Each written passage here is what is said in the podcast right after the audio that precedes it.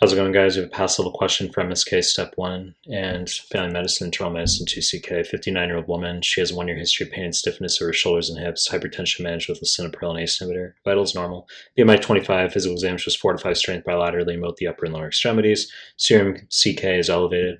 Brother has rheumatoid arthritis. Question wants to know most likely diagnosis. Let's just hop to the answer choice here. Choice A. Drug adverse effect, wrong fucking answer. So obviously could refer to a myriad of agents. In this case, with the elevation of CK, we could just state the possibility of statin or fibrate, uh, the combination or in isolation, either or, which there's no mention here. Okay, so those are two, two high yield agents that could increase CK. Go on a long discussion about different drugs. Wrong fucking answer. Choice B, fibromyalgia, wrong fucking answer. It's a psych condition. You wouldn't have an increase in CK.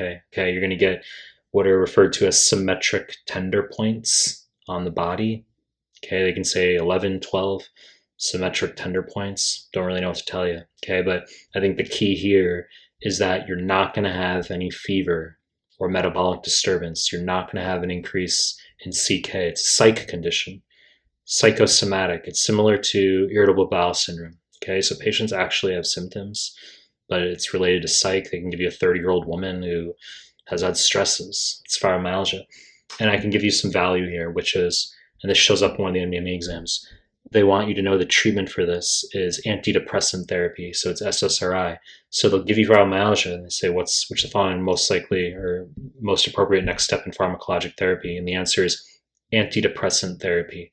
The student's confused because they're like, oh, but it's not depression though. That's like weird. And it's like, I agree with you, but SSRI is how we theoretically treat it. So that's what they write on NBME exam. Fibromyalgia, wrong fucking answer. Choice C, myotonic dystrophy, wrong fucking answer. So probably the easiest one to eliminate here. So CTG, trinucleotide repeat expansion. Uh, so the T tonic with CTG.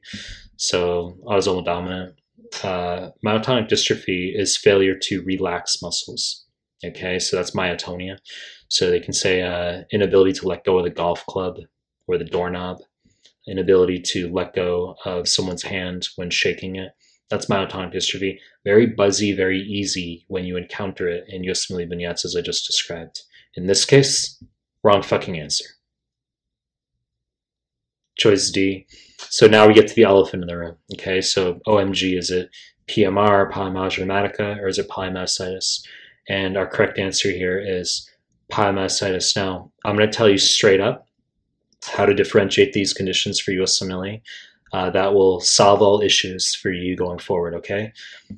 Both can present with pain and stiffness. Now, you'll read in some resources that, well, polymyalgia rheumatica, that's the one that presents with pain and stiffness.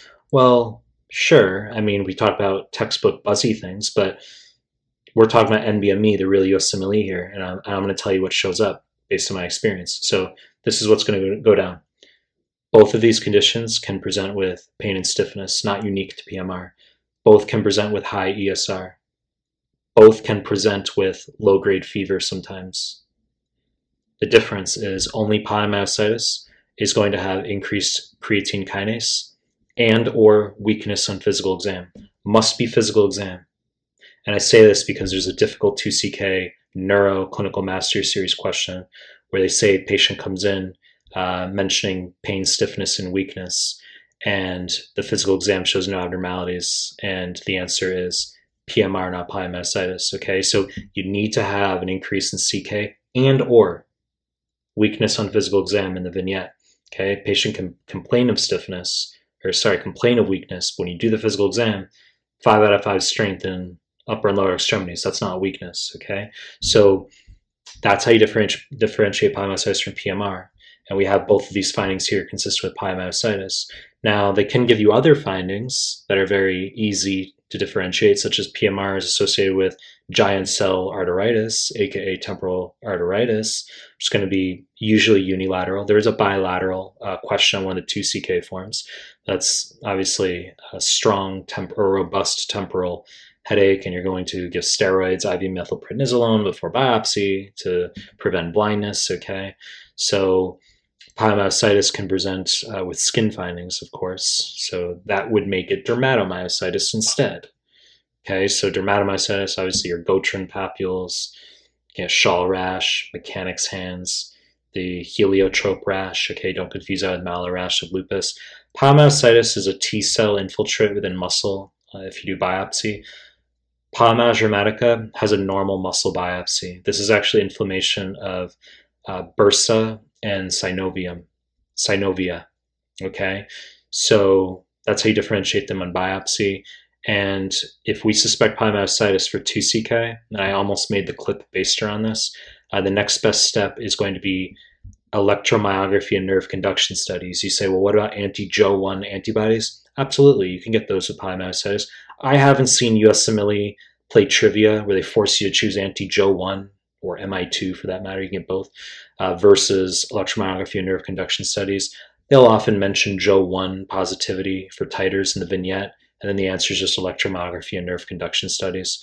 Poly- polymyalgia rheumatica is just a clinical diagnosis. You don't have to do uh, electromyography and nerve conduction studies. You know the elements can make more content if you like my stuff, subscribe my channel. And I appreciate your time. That's it.